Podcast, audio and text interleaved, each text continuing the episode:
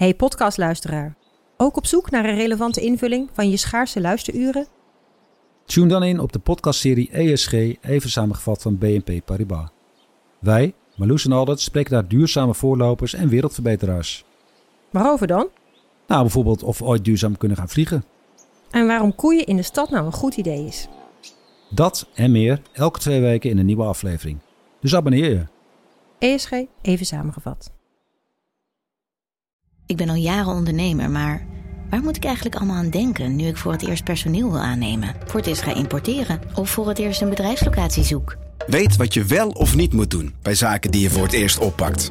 Check kvk.nl voor praktische stappenplannen. KVK, hou vast voor ondernemers.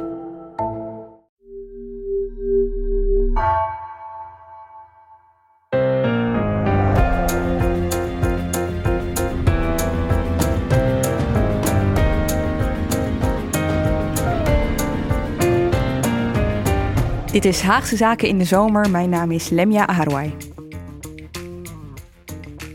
Het is reces in Den Haag en wij bieden je zomerafleveringen.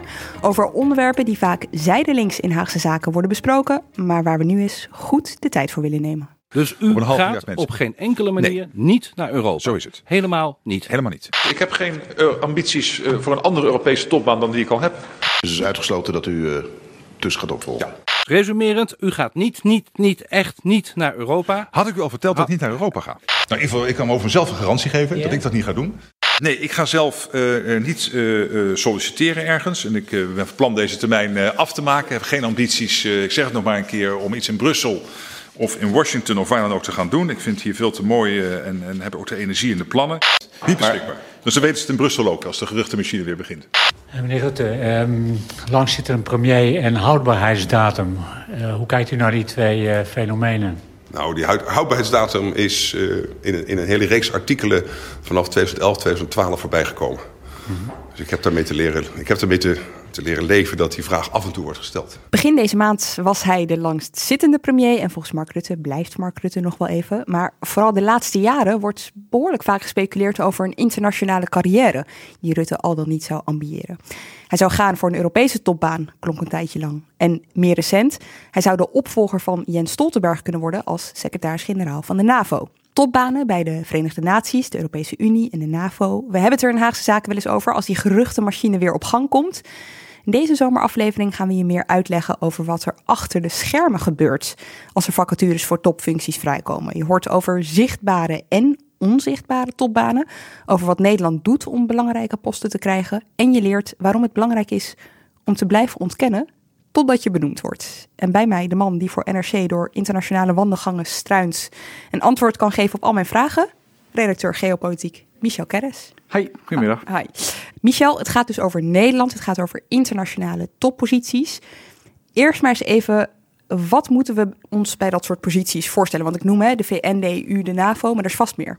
Nou, er zijn heel veel banen op heel veel verschillende niveaus. En het is belangrijk dat we eh, eh, het komende uur ook onderscheid blijven maken tussen die verschillende banen. Meestal, als we het hebben over Nederlanders op hoge posten en als iedereen in Den Haag opgewonden raakt daarover, dan gaat het echt over de topjobs voor de topdogs. Hè. Dan gaat het over de toekomst eh, van een oud-premier. Dan gaat het om de banen die met echt zichtbaar zijn. Hè. Iedereen denkt dan meteen aan Jaap de Hoop Scheffer, voormalig baas bij de NAVO. Dan hebben we het over die banen. Dat is één categorie. En dat zijn ook posten waarvoor gelobbyd wordt. Je hebt ook banen die je krijgt omdat je al een functie hebt. Eh, een goed voorbeeld daarvan is dat je als minister bijvoorbeeld van Financiën bent, bijvoorbeeld lid van de Eurogroep. Dat is een vergadering van landen eh, die de euro hebben.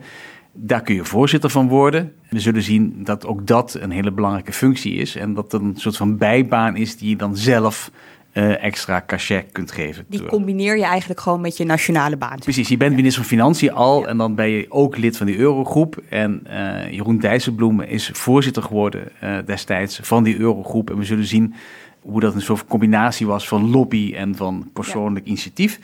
En je hebt daarnaast heel veel onzichtbare plekken, daar zullen we het ook over hebben, in ambtelijke organisaties. En heel hoog ook, en die zijn ook heel belangrijk zijn.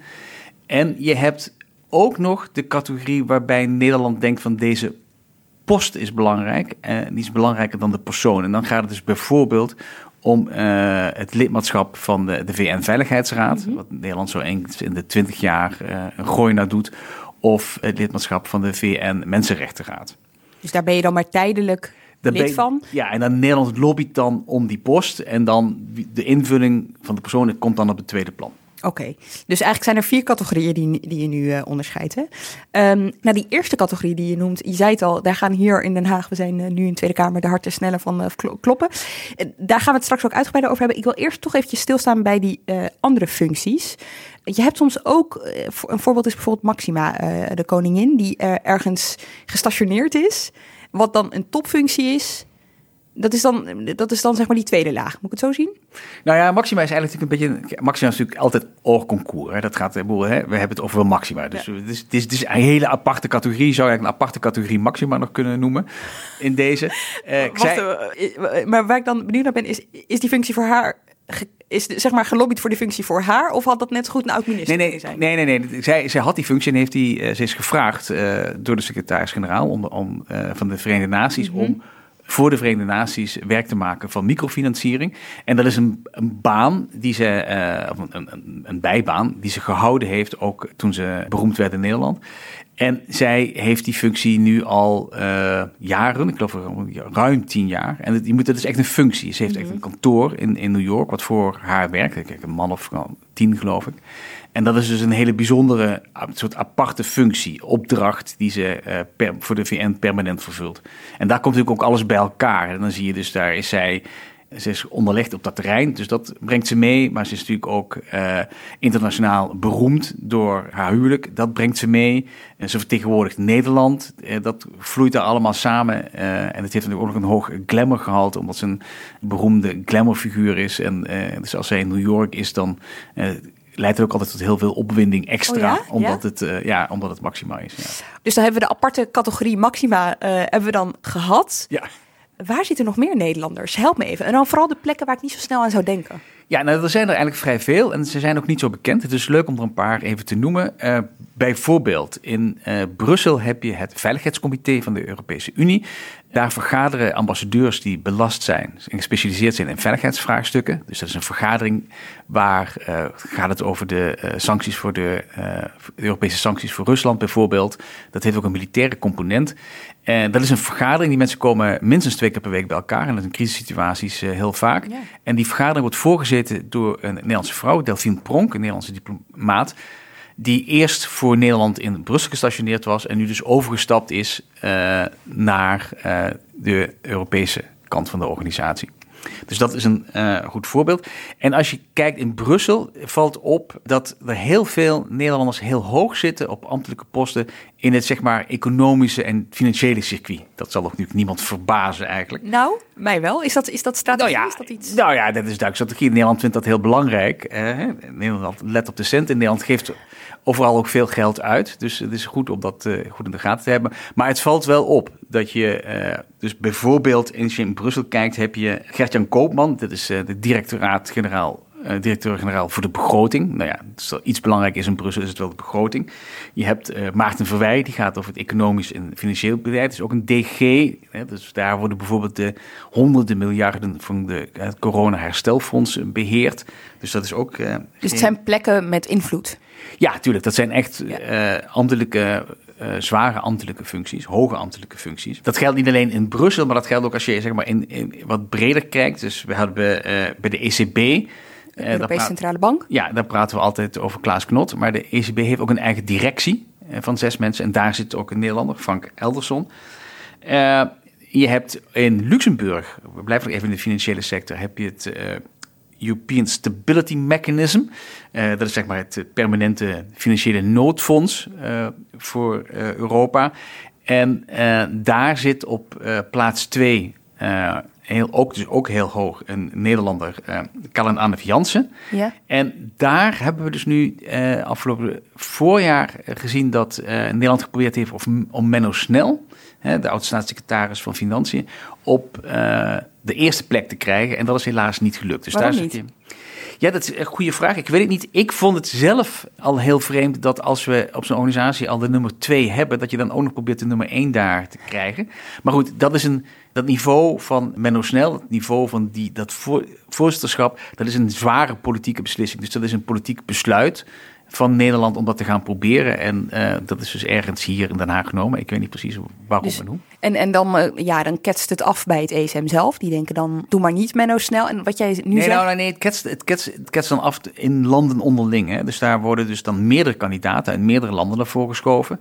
En daar zijn dan eh, andere kandidaten. En dan wordt dus geprobeerd te lobbyen zodat Nederland dan voldoende steun krijgt voor zijn kandidaat. Maar Frankrijk bijvoorbeeld eh, lobbyt dan ook voor zijn kandidaat. Dus het is echt een strijd. En dat gaat echt op, op, op het landenniveau bij je dan al. En tot op het hoogste niveau? Als in, is dit iets waar bijvoorbeeld eh, Rutte zich tegenaan zou bemoeien van... eh, onze Nou, in dit geval, ik weet het, in, hoe het in dit geval gaat is, weet ik niet. Eh, er zijn wel andere voorbeelden waar heel duidelijk is dat eh, de premier echt gewoon de telefoon pakt en gaat rondbellen. Ja, want als we het hebben over categorieën, hè, dan is zo'n topfunctie er wel één waarin je kan verwachten dat het tot zo hoog oploopt.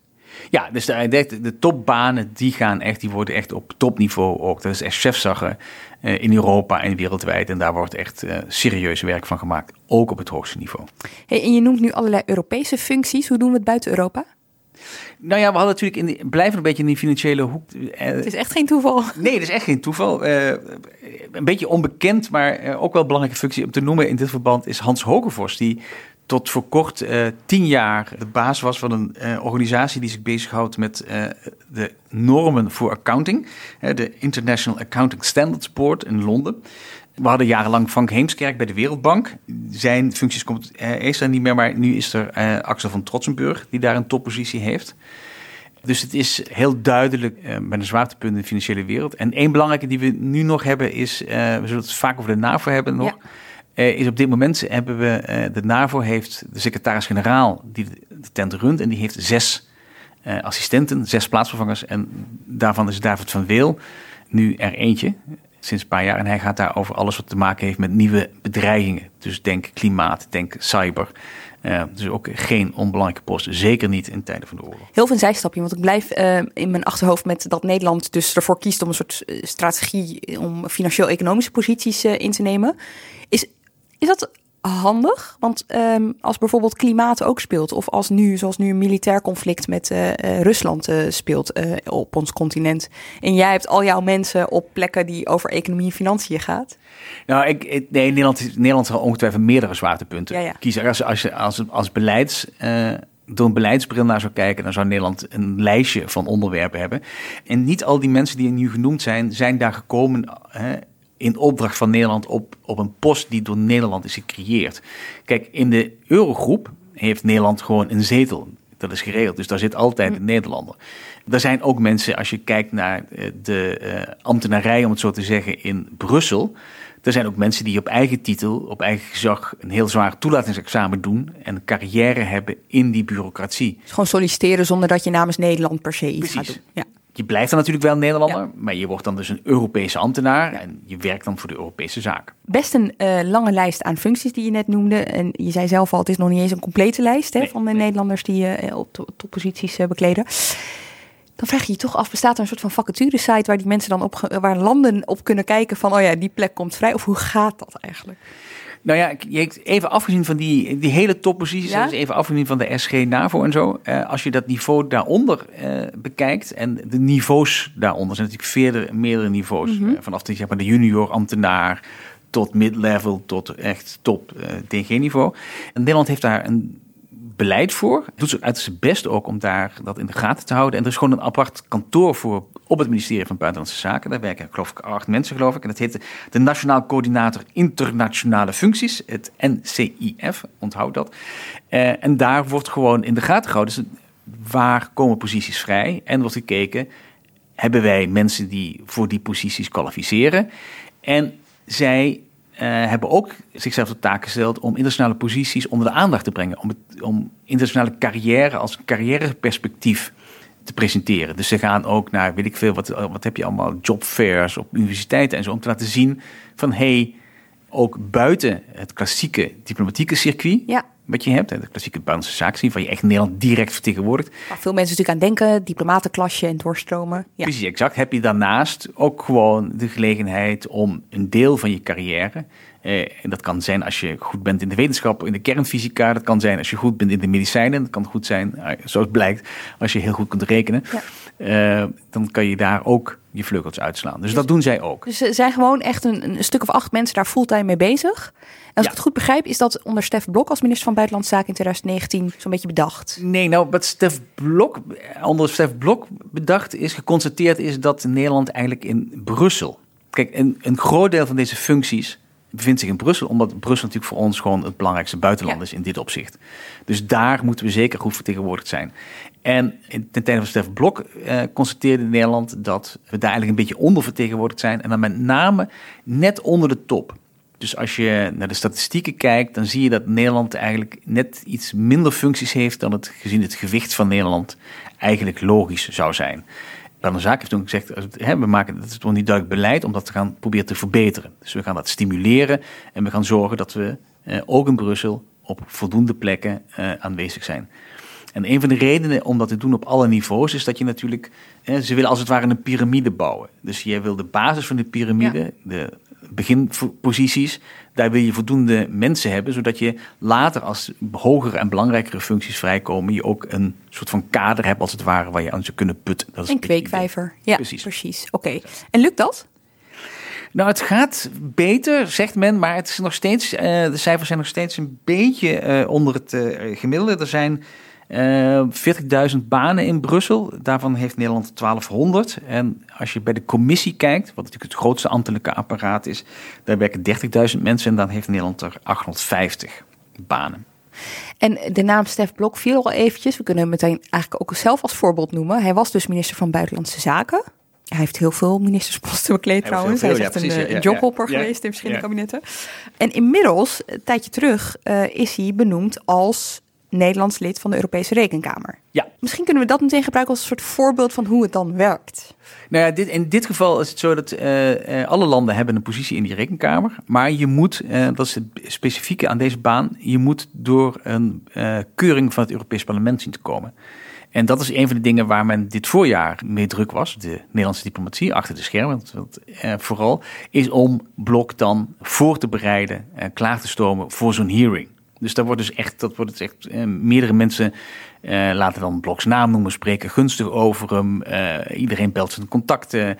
En er wordt ook gewoon inhoudelijk, gewoon expertise ook bij elkaar gezet. Dus mensen die echt goed zijn ingevoerd in specifieke dossiers zodat die op allerhande vragen. Gaan ze eh, maar vast overhoren vooraf en zo. nou ja, en dat, een, dat hij een potentieel antwoord heeft. Dus dat hij gewoon goed voor de dag kan komen. Dus dat is iets.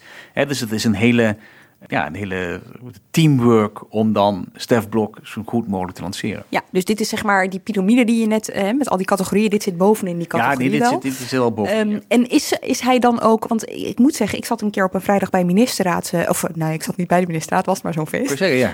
ik zat bij de persconferentie daarna te wachten totdat eh, Rutte kwam en dan krijg je allemaal persberichtjes binnen. En ineens stond daartussen Stef Blok, lid van de Europese eh, Rekenkamer. En tot die tijd was het niet bekend. Dus is dat, wordt zo'n proces dan geheim gehouden?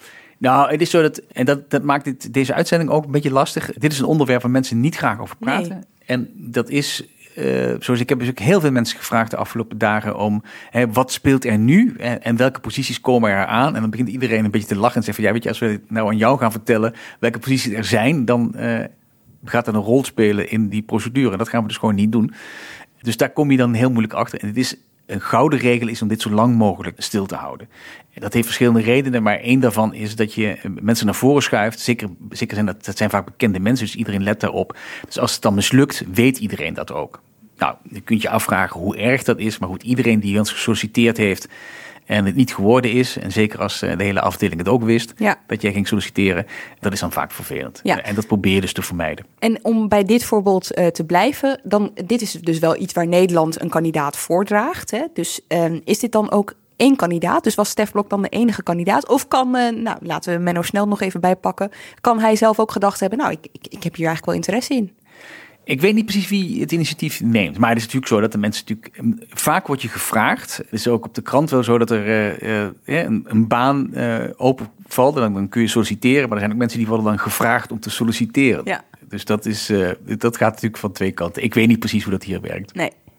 Stef Blok zit dus een beetje zo boven in die piramide waar we het nu uh, een paar keer over hebben gehad. Laten we nog even één treden naar, uh, daarna onder. Wat is een soort van profiel van mensen waar naar gezocht wordt? Wat zijn de soort checkboxes die je moet uh, afvinken?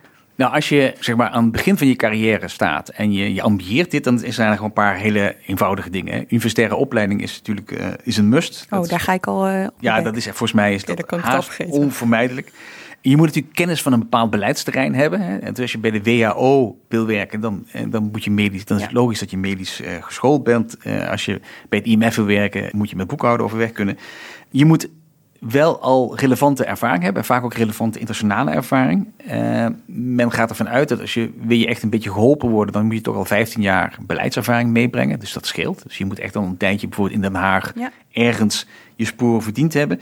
En dan verschilt het een beetje. Voor sommige posities kan het zijn dat je wetenschappelijk uh, je sporen verdiend hebt. Managementervaring kan heel belangrijk zijn. Als je zegt wetenschappelijk je sporen verdiend, dan gaat het echt om publicaties bijvoorbeeld. Ja, precies, ja, dus dat je echt kan laten zien ja, dat, je, op een bepaald terrein echt een heel specifiek terrein. Uh, en vaak worden ook vaak hele uh, technische niveaus mensen gezocht. En dan moet je gewoon laten zien dat je op dat terrein inderdaad echt al wat voorstelt.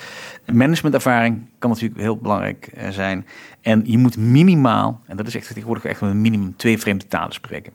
En dat is ook een van de redenen waarom men denkt dat Nederlanders in Brussel zo slecht vertegenwoordigd zijn, omdat talenniveau in het Nederlands zo slecht is. Oh ja? Ja, er zijn twee landen die daar problemen hebben. Dat zijn de Nederlanders en de Britten. Die spreken niet genoeg Frans eigenlijk. In Brussel is Frans gewoon de tweede taal. Dus zonder Frans uh, ben je nergens. Ik merk dat helaas zelf ook regelmatig. Hoe is jouw Frans? Mijn Frans is niet goed genoeg. Nee? nee. Je voudrais une pen, zeg maar. Dat is zo nee, ongeveer ja, nou, Oké, okay, daar komen we wel af. maar het eindigt, ja, nee, shame.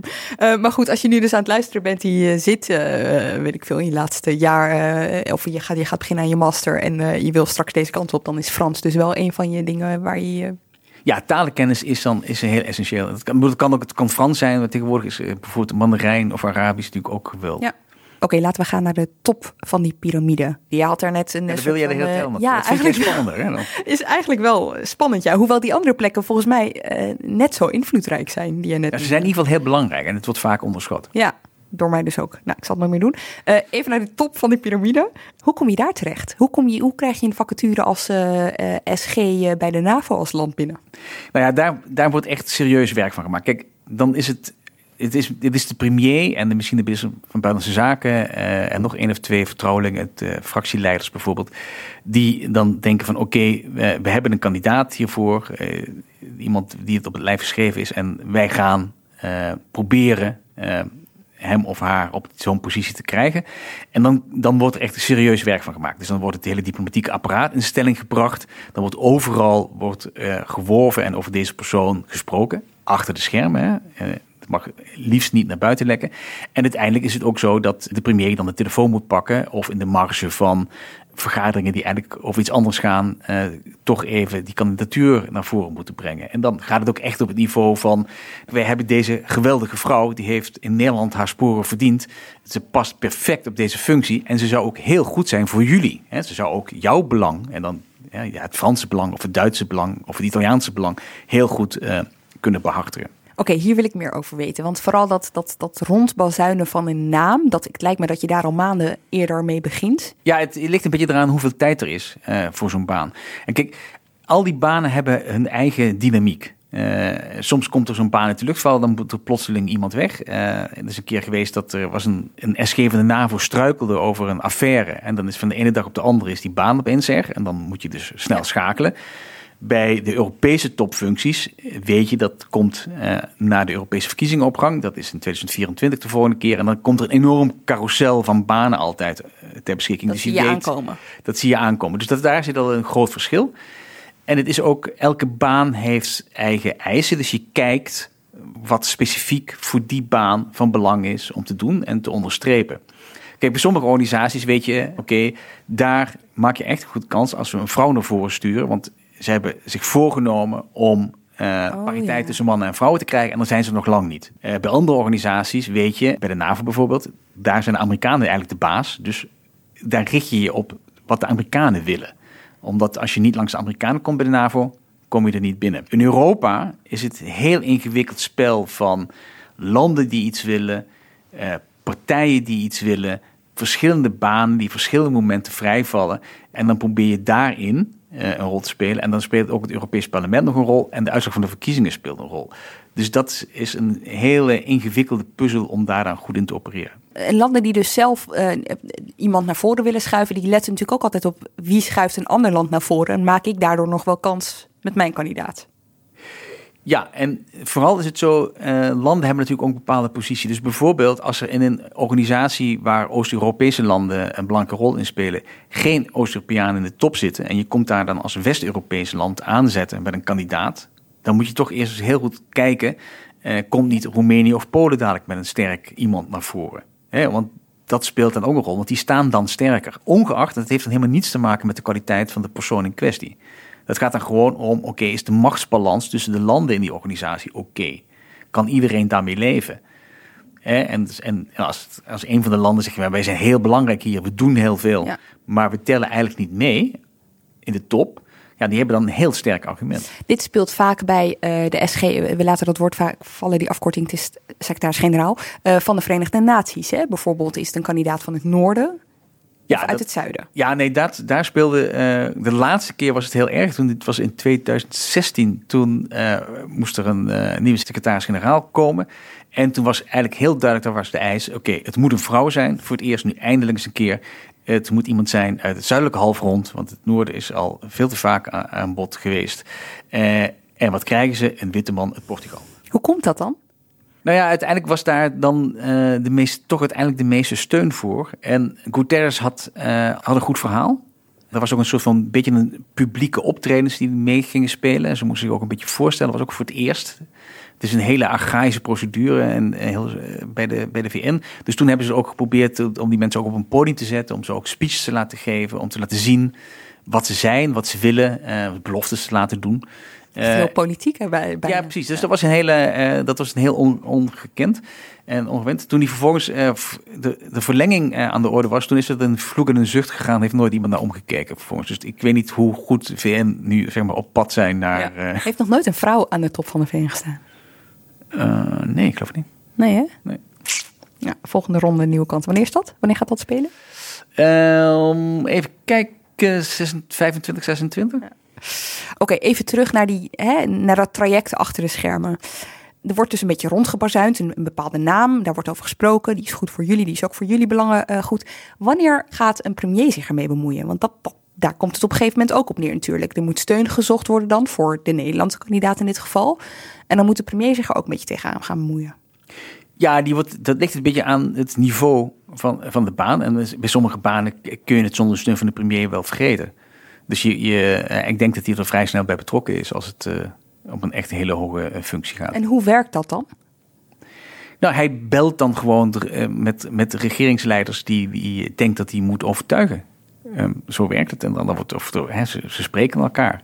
En uh, er zijn ook wel voorbeelden, want dan wordt het ook een beetje verdeeld. Uh, bijvoorbeeld in Brussel doe je dat vaak dat mensen dus dan binnen hun eigen politieke groep opereren. Dus je hebt, uh, je hebt, je hebt de conservatieven en ja. de sociaaldemocraten en de christendemocraten. En die hebben ook onderling contact. Hè. Dus voordat er een Europese top is, vergaderen die leiders ook onderling en groep nog even. Nou, ja, dus, dus, dus daar heb je je vrienden, als het ware. Je politieke vrienden. Of de mensen die met je veel contact hebt. Ja. Dus daar ontmoet Rutte bijvoorbeeld Macron.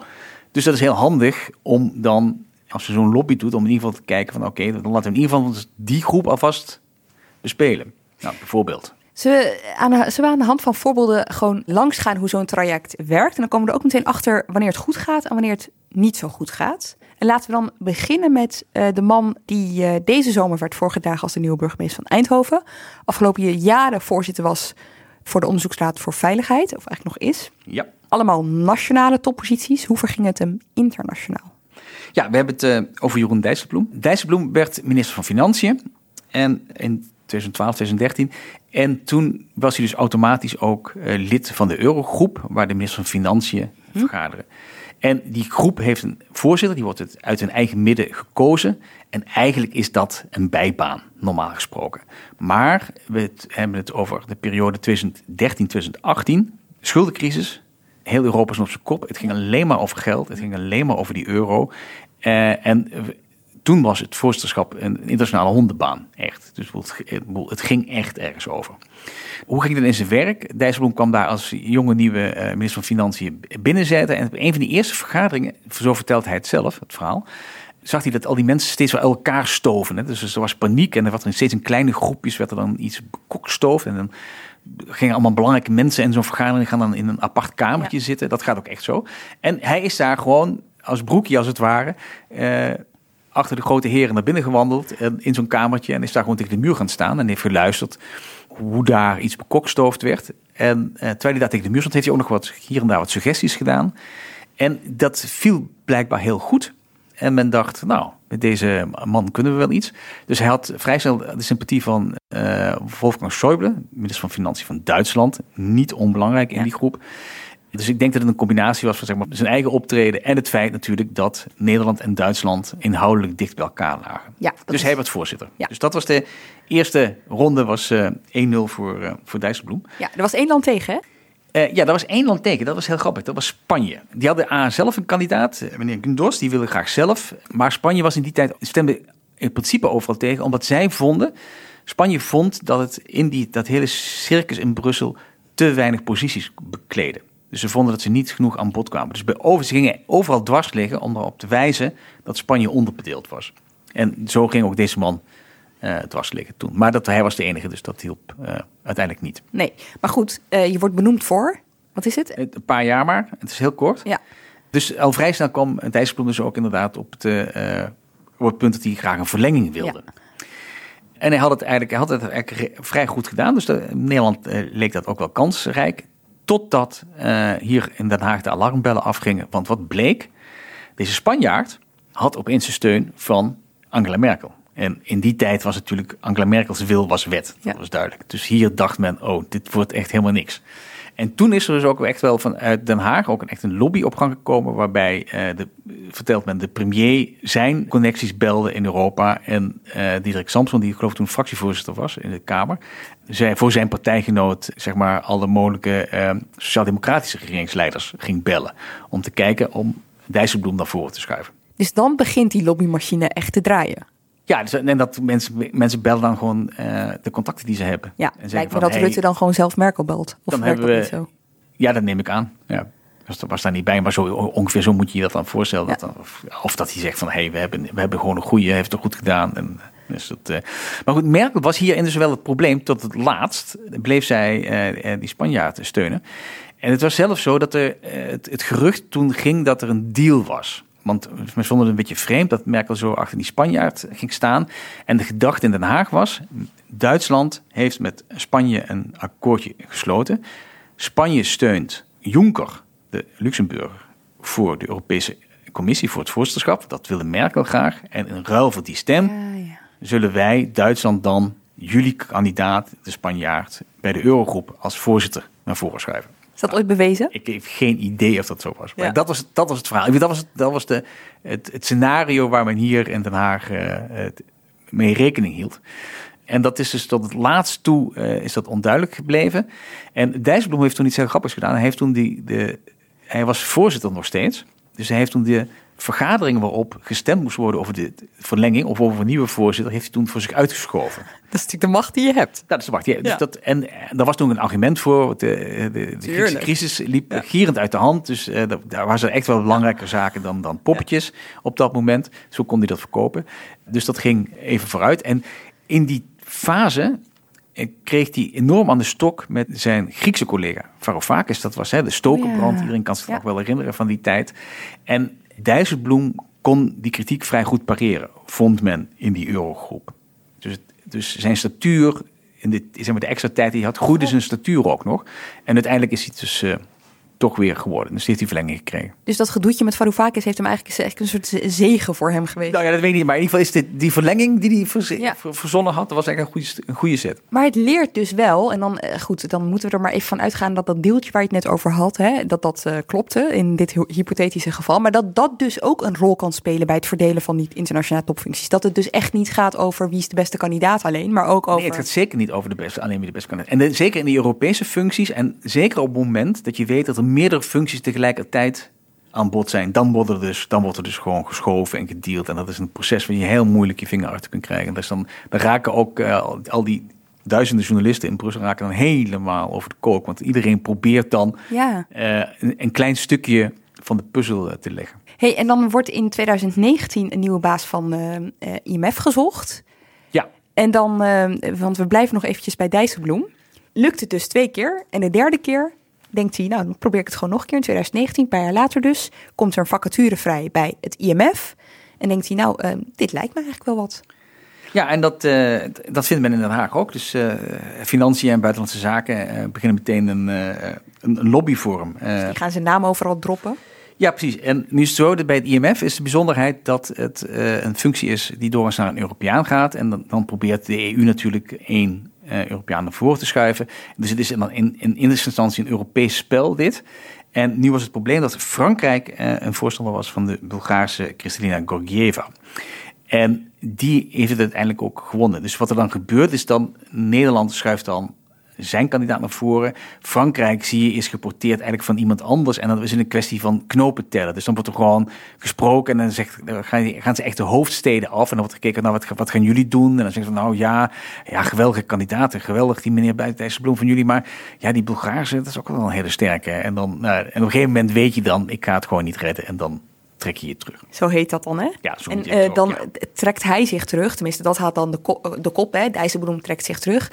Maar ehm, trekt Nederland dan eigenlijk gewoon zijn kandidaat terug? Moet ik het Ja, zo ja, het is een soort van combinatie van beiden natuurlijk. Het is, hè, het is, je, moet je, dat, je moet je dat voorstellen als één team. Je hebt de kandidaat met het land en, en de vertegenwoordigers en de mensen die voor hem werken. Zijn die, dat is gewoon één clubje. En die kijken gewoon en die praten onderling. Ja, wat doen we? Kijk, de kandidaat heeft natuurlijk ook daar natuurlijk wel een zekere stem in. Maar goed, op een gegeven moment denkt, ziet iedereen wel dat er niet genoeg knopen zijn en dan is het klaar. En dat, ehm, dat teampje, hè, zijn er eigenlijk gewoon een paar mensen die, zo zie ik dan vormen, bij het ministerie van Buitenlandse Zaken hebben. Dus je hebt dat bureautje dat, dat zich bezighoudt met de wat lagere eh, piramideafdelingen, zal ik maar zeggen. Maar voor dit soort functies zijn er eh, bepaalde ambassadeurs of zo die altijd dit Nee, het zijn natuurlijk de ambassadeurs die er in, deze, in de functie toe doen. Dus eh, de plaatsvervanger, of de, de plaatsvervanger, de eh, vertegenwoordiger van Nederland in eh, Brussel heeft natuurlijk een hele grote rol in als het gaat om lobbyen eh, voor Nederland in Brussel. Dus ook in die persoonskwesties. En als het gaat over de NAVO, daar hebben we een eigen ambassadeur, dus dan heeft hij of zij een belangrijke rol. Ja. Op dat niveau is het dus, je hebt de, de politici, op het niveau van de ministers, en dan gebruikt iedereen zijn contacten in de top. En dan is het afhankelijk. Het is niet zo dat er een, een speciaal lobbyteam is, Nee, volgens mij. precies. Dat, dat alle functies doet. Dat geloof ik niet. En nog heel even over Dijsselbloem, want hij heeft natuurlijk ooit die Schnapzoen vrouwen eh, gedaan. Ik bedoel, eh, eh, toch nog eventjes voor de geschiedenis. Het is toch ook wel een beetje, zijn, zijn reputatie is, wordt door de een geprezen, maar is ook wel echt, vooral door de Grieken en ook wel door de, door, door de rest van het zuiden van, van Europa. Hij is niet overal even populair geweest. Nee, zeker niet. Nee, da- daarom zei ik ook aan het begin, het is- was een internationale hondenbaan. Ja. Dus het ging echt, eh, het ging er hard, eh, hard aan toe. En eh, sommige mensen vonden hem goed, omdat hij het goede beleid voerde in hun ogen en dat netjes deed. En anderen waren het in het beleid helemaal niet eens. Dus dat, Ja. ja, dat En in dat spel dan om, de, om degene die je naar voren schuift. En dan gaat het natuurlijk om belangen. Je, je noemde het net wel eventjes van hè, het ene land heeft het belang dat die kandidaat naar voren wordt geschoven. En de andere. Maar speelt dit dan ook mee? Oh, mee? de Dus- ergernis hierover speelt natuurlijk altijd. Precies, het is, een, altijd. het is, Het is natuurlijk ook zo dat je. ultieme vorm van wraak. Ja, dat is een, een vorm van wraak, maar ze- dat, dat spe- het speelt meer, het is meer zo'n soort van. eh, nou ja, we, hè, we hebben nu zoveel last gehad van Nederlanders. We gaan niet nog een keer nu Nederlanders nu meteen weer helpen. Ja. Hè, dus dat, er spelen ook gewoon persoonlijke, menselijke eh, trekken in dit spel. Dat speelde zeker ook bij de tweede casus waar we het over gaan hebben. En dat is Ruud Lubbers. Met waar ik eh, toch niet omheen kan, een paar parallellen met de huidige eh, premier. Eh, want dit was de vorige recordhouder. Hij zat er ruim twaalf jaar als, als premier. En ook hij werd genoemd als opvolger van de secretaris-generaal van de NAVO. Ja, dat is een, dat is een casus. Het is al een beetje. ehm, het, is al, het is een tijdje geleden, maar je kunt hieraan zien hoe moeilijk beheersbaar dat proces is. En je kunt ook zien hoe gevaarlijk het is als iets voortijdig uitleekt. Dat is eigenlijk het mooie aan deze zaak. Oké, je moet even teruggaan naar midden van de eh, jaren negentig. Lubbers was twaalf jaar premier geweest, was eruit geduwd in eh, de nationale politiek, wilde graag wat anders ah, en wilde eigenlijk liefst voorzitter van de Europese Commissie worden. Dat ging fout en dat kwam eigenlijk omdat eh, de Duitse kanselier Helmut Kool dat niet zo zag zitten. En een van de dingen die daarbij een rol had speelde bij Kool was dat uh, Lubbers toen de muur viel, een paar, vijf jaar daarvoor, niet zo uh, geporteerd was van de Duitse eenheid. En dat heeft Kool hem heel kwalijk genomen. Dus Brussel uh, uh, ging hem niet worden. Dat was best wel een afgang, hè? Dat was, want ja, was vond hij, ook... in ieder geval, hij vond het in ieder geval pijnlijk. Ja. Dat, was heel, dat, was, dat was heel duidelijk. Dus, dat, dus hij had eigenlijk wel even genoeg van internationale functies en van internationale sollicitatieprocedures. En toen kreeg je het probleem dat de baan bij de NAVO onverwachts vrij kwam, omdat Willy Klaas in een schandaal verzeild raakte. Alweer iemand met een schandaal. En ja, hij struikelde over een smeergeldaffaire, geloof ik. Op dat moment was het zo dat premier Kok, van de Partij van de Arbeid en de minister van Buitenlandse Zaken, Hans van Mierlo, een D66er, hebben toen bedacht: kijk, deze CDA-man Lubbers, die is eigenlijk geknipt voor deze baan. Dus die denken van, we gaan het gewoon nog een keer proberen. En vragen dan aan Lubbers of hij kandidaat wil zijn. En uh, nou, dat wil hij wel. En dan, uh, dan beginnen ze te lobbyen. En wat er heel snel gebeurt, is dat Europa een eigen kandidaat naar voren lijkt te schuiven. Want uh, Chirac, de Franse president, en John Major, de premier in Londen, die zeggen: Oh ja, wij hebben eigenlijk wel al zin in kandidaat Lubbers. Dus dat zien we wel voor. En die maken dat ook publiek. In een persconferentie. Ja, dat is heel grappig. Het is een persconferentie waar een Nederlandse verslaggever een vraag stelt en tot haar grote verbazing uh, uh, ook nog antwoord krijgt. Um, I'd like to know if you talked about um, who's, uh, who might be the next uh, Secretary General of NATO, um, whether it is clear already whether there will be a British candidate, and if there is no British candidate, can you both tell me what you think of the candidature of Ruud Lubbers? Thank you. Well, let me respond. Uh, let me respond to that first. We did consider the possibility not of one. I saw one British name being floated in the press. There were, in fact, a number of British names that we considered, uh, but we also looked at other names that were already in the field. Uh, Dr. Lubbers is not yet uh, a formal candidate. I should make uh, that point entirely clear.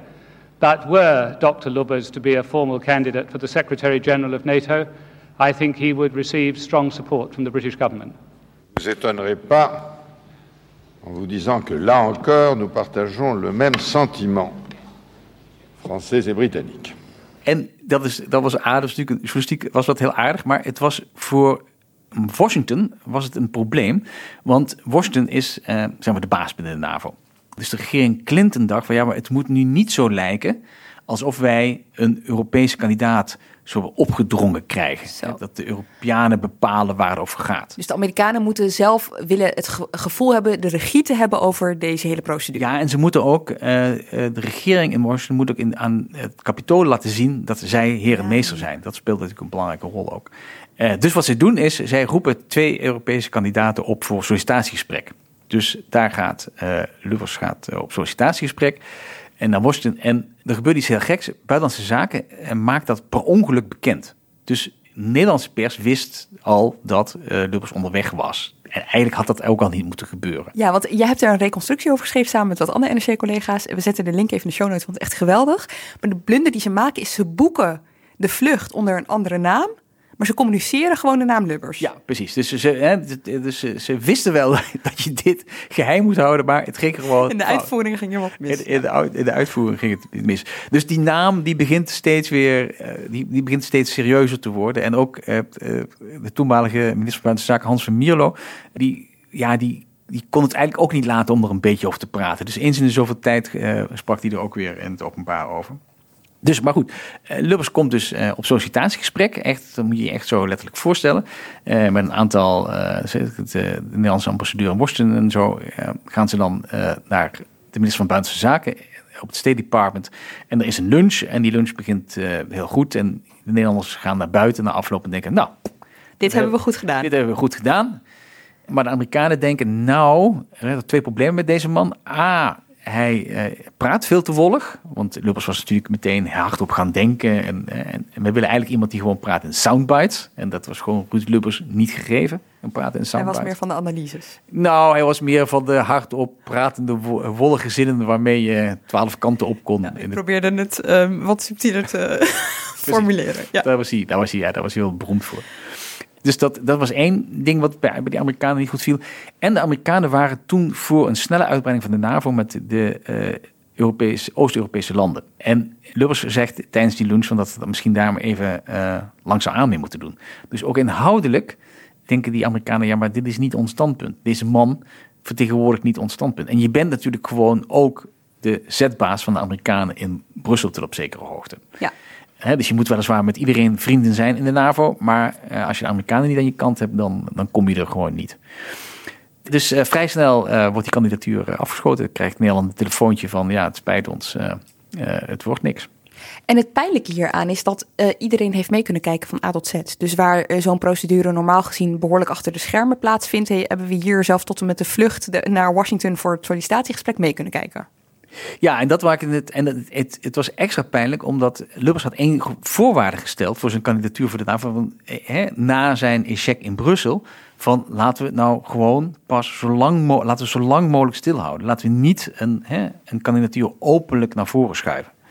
Dat zijn twee strategieën. Sommige landen schuiven iemand openlijk naar voren. En hier was niet duidelijk gekozen, laten we het geheim houden. En dat was dus mislukt. Ik zat te, eh, te bladeren door eh, het boek dat hij heeft laten schrijven met eh, de titel Persoonlijke Herinneringen. Waarin hij heel uitgebreid uit de doeken doet hoe dat mis is gegaan bij de Europese Commissie. Maar waarin hij over deze affaire niet meer dan zes zinnen opschreef. En die zes zinnen die komen ook zo'n beetje terug. Hij is wat dat betreft wel boodschapvast. Mm In 1995 in een aflevering van het NOS-journaal. Hij is dan ergens bij een bijeenkomst en dan wordt hem gevraagd naar, nou ja, naar precies naar deze affaire. En dit is wat hij zegt. Ik geloof dat het kernpunt is dat de verantwoordelijke mensen hier uh, na nog wat wikken en wegen gezegd hebben: laat ons kiezen iemand uh, die, uh, laten we zeggen, een tijd gewerkt heeft, dus een minister van Buitenlandse Zaken of minister van Defensie, in het NATO-circuit. En laten we geen voorkeur geven aan iemand die twaalf jaar lang premier is geweest, die daarin zelf beslissingen nam. Wij zoeken iemand die beslissingen uitvoert. Ja, briljant toch? uit heeft geluld. Ja, nou ja.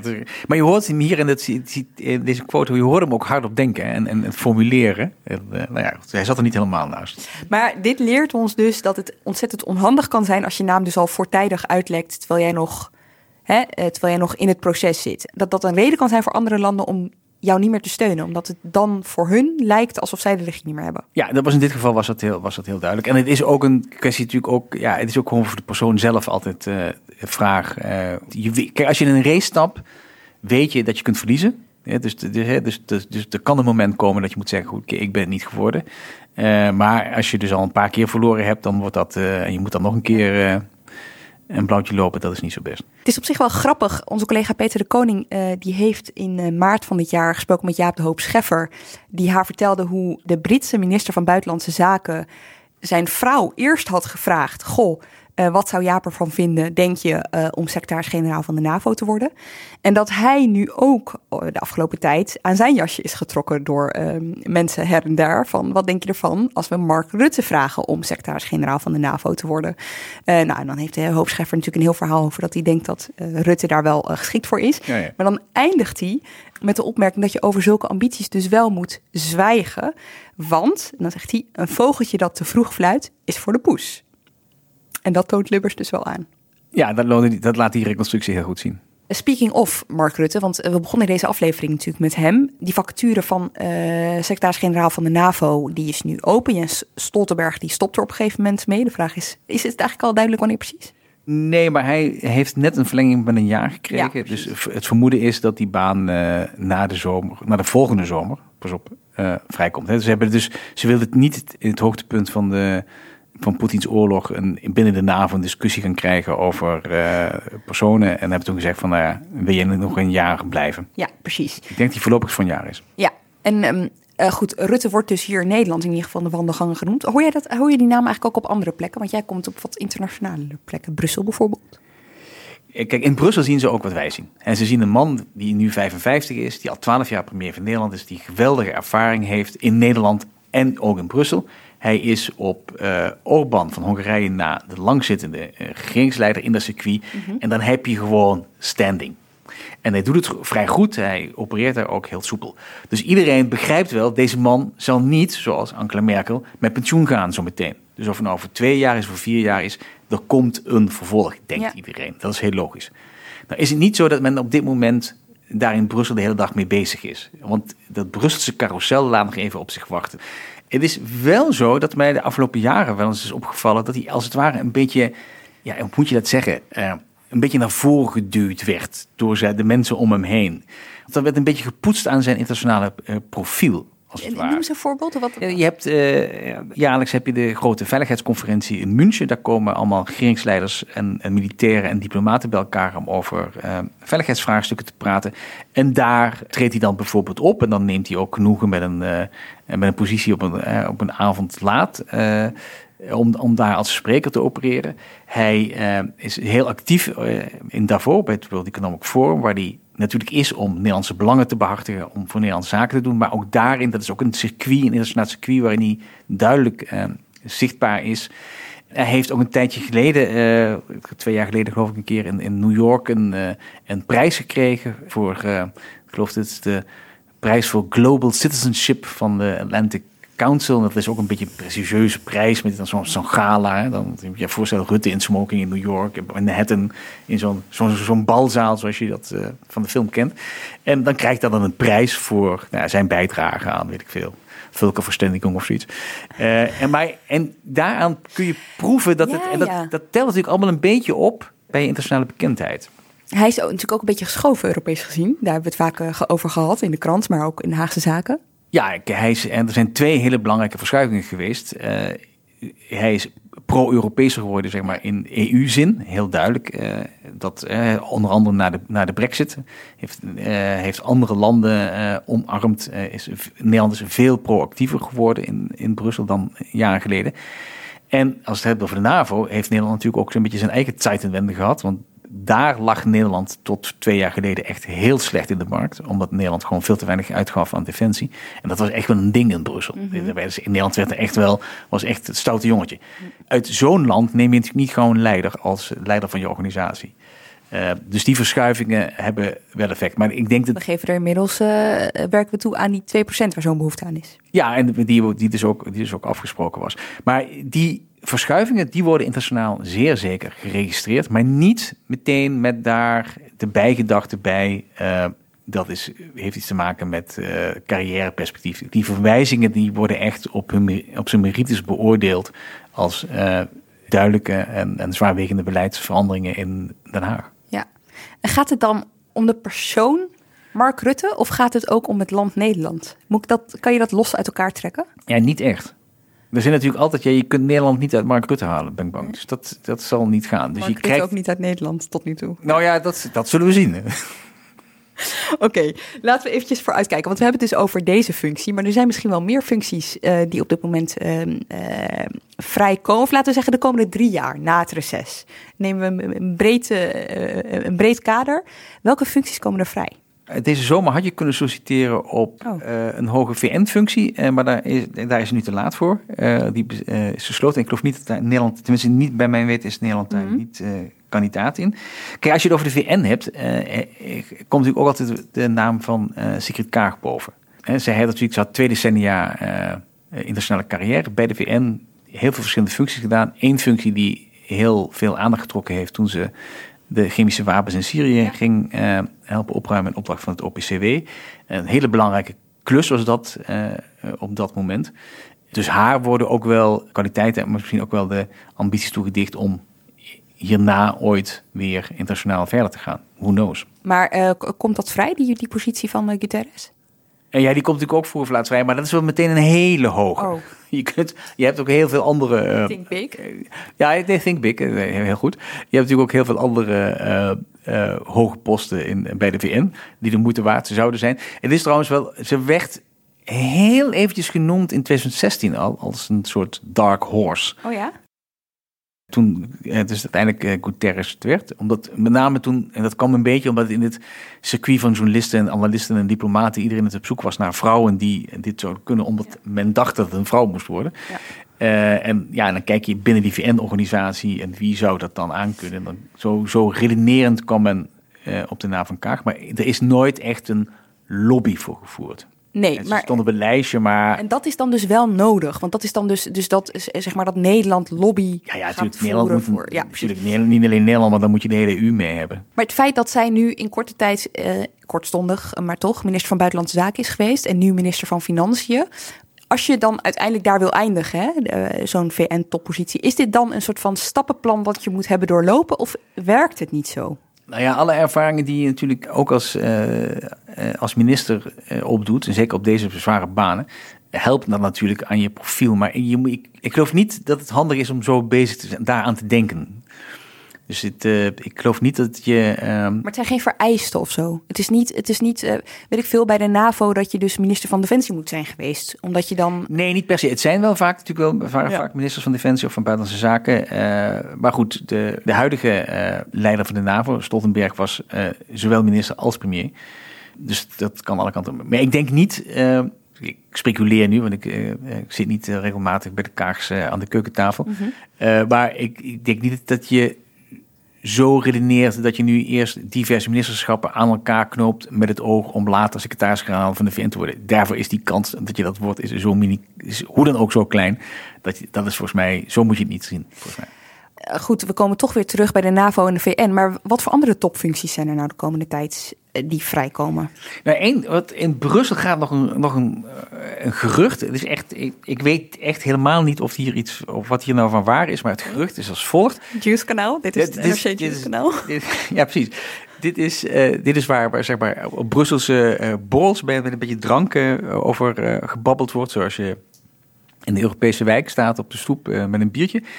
Je hebt eh, de Europese Raad, dus de Raad van, van regeringsleiders, eh, dat is die altijd die, die topbijeenkomsten hebben. Dan heb je, de voorzitter van is Charles Michel en onder hij heeft een ambtelijke staf en onder hem zit een secretaris-generaal. Die positie is vrij. En nu wil het gerucht dat er diverse kandidaten zijn daarvoor. En eentje zou zijn de Nederlandse permanent vertegenwoordiger in Brussel, Robert de Groot. Eh, maar goed, er zouden ook nog andere kandidaten zijn. Eh, ik geloof de Franse ambassadeur op dit moment in Brussel zou dat wel interessant vinden, zegt men. En de, ik geloof hun Roemeense collega die net weg is, zou eh, er ook wel oren naar hebben. Dus er zijn meerdere kandidaten. Er zijn meerdere kandidaten. Kijk, en hier krijg je dan meteen, hier begint dan iedereen te speculeren en te redeneren. Want ja, Oost-Europa heeft, moet natuurlijk ook goed bediend worden met hoge posten. Dus dan heb je natuurlijk met Roemenië alweer een streepje voor. Hoe meer de EU uitbreidt, hoe meer het vechten wordt natuurlijk ook om dit soort functies. Ja, ja dat verwatert natuurlijk. Dat kan niet uitblijven. Ja, Ja. oké. Maar goed, dus, dus dit dat is maar voor goed. jou eentje om op te letten de Ja, komende natuurlijk, dat tijd. is interessant, ja. Want eh, Robert de Groot is gewoon een belangrijke Nederlandse diplomaat. Ja. Dus dat is de, het, eh, het geruchtencircuit deze zomer. En dan over eh twee, tweeënhalf jaar krijg je dan het hele spektakel met alle banen in eh, Brussel weer. Ja, al die topbanen. Ja. Weet je wat er altijd een beetje boven hangt voor mij? Dus het is natuurlijk eh, leuk voor zo'n Robert de Groot als hij SG wordt op zo'n belangrijke eh, eh, plek. En het is eh, leuk voor Rutte als hij SG wordt van de NAVO ooit, al dan niet. Eh, maar wat heeft Nederland eraan? Nou ja, kijk, formeel mag Nederland er natuurlijk niks aan hebben. Als je zuiver op de graad zou zijn, dan zijn die internationale posten eh, hebben een eh, internationaal mandaat. Dus als jij eh, ambtenaar bent bij de Europese Unie, dan kom je op voor het Europees algemeen belang en niet voor het Nederlands algemeen belang. En dat geldt natuurlijk zeer zeker als je de baas bent van de NAVO. Dan is jouw belangrijkste taak is om die NAVO goed draaiende te houden. En al die verschillende bloedgroepen die daar zijn, om die bij elkaar te houden en die organisatie functionerend te houden. Daar, het is niet de bedoeling dat je daar dan Nederland allerhande voordeeltjes gaat geven. Dus wat maakt het dan eigenlijk uit dat er een Nederlander zit? Nou, het heeft eh, in abstracte zin is het zo dat eh, Nederland is een klein land. Dus als er in de, in de grote wereld iets gebeurt, dan denken ze niet meteen laten we even Den Haag bellen om te helpen. Dus dan bel je Parijs of je belt Washington of Beijing. Eh, dus Nederland heeft heel veel baat bij internationale organisaties, waar je gewoon als klein land een positie hebt, eh, gegarandeerd door de organisatie zelf. In Brussel is dat, ligt dat wat anders. Daar is Nederland wel een echte belangrijke speler. Dus daar zou ze Den Haag wel eh, op een gegeven moment bellen als er in Brussel iets aan de hand is. Dat maakt me niet zo'n zorgen over. Toch nog belangrijk, Dat, ja. dat, dat is toch nog belangrijk. Maar goed, dus Nederland heeft het beleid om als klein land in internationale organisaties een belangrijke rol te spelen. En dat is ook heel goed. En dat kun je op verschillende manieren doen. Je kunt daar heel actief zijn, je kunt veel geld geven. En je kunt ook proberen leidinggevende posities te verwerven. Eh, Maar dat is dan zien- dus om relevant te zijn als land en niet zozeer om de Nederlandse belangen per se. Nee, dat is, om- ja, maar goed, maar het is, het is een indirect Nederlands belang dat het internationale circuit goed functioneert. Ja. En dat draag je dan aan bij. Ja, maar eventjes, dan gaan we eventjes helemaal terug naar eh, die Europese functies waar je het net over had. Nederlanders zitten veel op economische en Ja, ja, financiële ja, posities. Nou, je noemde die DG's bijvoorbeeld. Ja. Die zitten dan aan tafel, superbelangrijk topoverleg. Nederlanders zijn altijd voor uh, strenge begrotingsregels. Die kunnen dan toch niet aan zo'n tafel dat gaan inbrengen, want je bent er voor Europa. Nou ja, ze kunnen het wel inbrengen als ze vinden dat het belangrijk is. Maar ze hoeven niet door het kabinet gestuurd te zijn. En nu komen we op een grijs gebied. Want het feit dat het Nederlanders zijn, dan misschien helpt het wel dat zij zeg maar, uit zichzelf Nederlands denken. Mhm. En alle Nederlanders zijn misschien uh, goed op de centen, überhaupt. Uh, dus dat uh, automatisch dan het Nederlandse belang als het ware gediend is. Het is niet zo dat die mensen gestuurd worden Precies. met een Nederlandse opdracht. Ja. Dat kan natuurlijk niet. Ja. Maar het, Nederland vindt het wel belangrijk dat daar overal Nederlanders zitten, omdat het een Nederlandse manier van denken uh, in die organisatie zit. En dat het ook in Brussel is het zeker zo dat alles werkt op basis van netwerken. En het is gewoon heel prettig als je een, iemand van je eigen nationaliteit ergens kunt bellen. Ik doe dat ook. Als ik ergens een vraag heb snel, dan zijn we ook als journalisten onderling, onderling snel met elkaar in contact om even te kijken of iemand, iemand anders kan helpen. Dat, is gewoon, dat ligt gewoon makkelijker. Dus die, de drempel ligt lager. Ja, de, ja precies. Het, het praat makkelijker. Uh, je, je, uh, mensen kennen elkaar misschien mm. nog van, van andere functies. En dat wordt ook echt een beetje gestimuleerd en, en gekweekt, als het ware. Dus die Nederlanders worden ook af en toe een beetje, ja, moet je dat zeggen, aan herinnerd dat ze Nederlanders zijn op een hele subtiele manier. Dus dan is er bijvoorbeeld een, wordt er dan een borrel georganiseerd door de uh, ambassade, dus de permanente vertegenwoordiger. En dan zijn dan alle Nederlanders die in Brussel zijn, komen daar dan, weet ik veel, aan het eind van het seizoen, net zoals hier de barbecue is. Ja, die is er niet meer. Oh, sorry, pardon, Bas. Bij elkaar. Ja. En, dat, en dat is gewoon om de contacten tussen die mensen goed te houden. En dan wordt natuurlijk ook inhoudelijk gesproken. Dus niet zo, die mensen gaan dus niet naar huis met een lijst. Nee. Uh, hier zijn de eisen van het Nederlandse kabinet. Maar onderliggend is het wel een soort van, hé, hey, wij zijn allemaal Nederlanders, weet je nog? Precies. Ja. Nou, het, werkt, het, het werkt heel subtiel. Ik heb nog één laatste vraag aan je. Oké. Okay. Ja, die hier toch een beetje boven hangt en die ook de reden was om te beginnen aan deze aflevering. Rutte naar de NAVO. Gaat hij het doen? Nou ja, kijk, hij ontkent heel erg. We hebben ook net al besproken waarom het heel belangrijk is ja. dat hij het blijft ontkennen. Hij zou het ongetwijfeld kunnen. Uh, hij zal er straks ook ongetwijfeld de tijd voor hebben. Maar het is ook wel zo dat ik hem nog nooit heel erg heb betrapt op soort affiniteit met uh, alles wat uh, verdediging is en militair. Maar misschien ontwikkelt hij dat nog. Het is wel een affiniteit met bloedgroepen bij elkaar brengen. Dus. Ja, dat, dat is daar, en dat is daar ook zeker nodig. Dankjewel, Michel Kerris. En jij ook weer bedankt voor het luisteren. Dit was de laatste zomeraflevering van dit reces. Volgende week zijn we er een weekje tussenuit. En daarna zijn we bij je terug met Haagse Zaken, zoals je ons kent. Redactie, productie en montage van deze aflevering waren in handen van Ignaas Schoot en Iris Verhulsdonk. Tot over twee weken.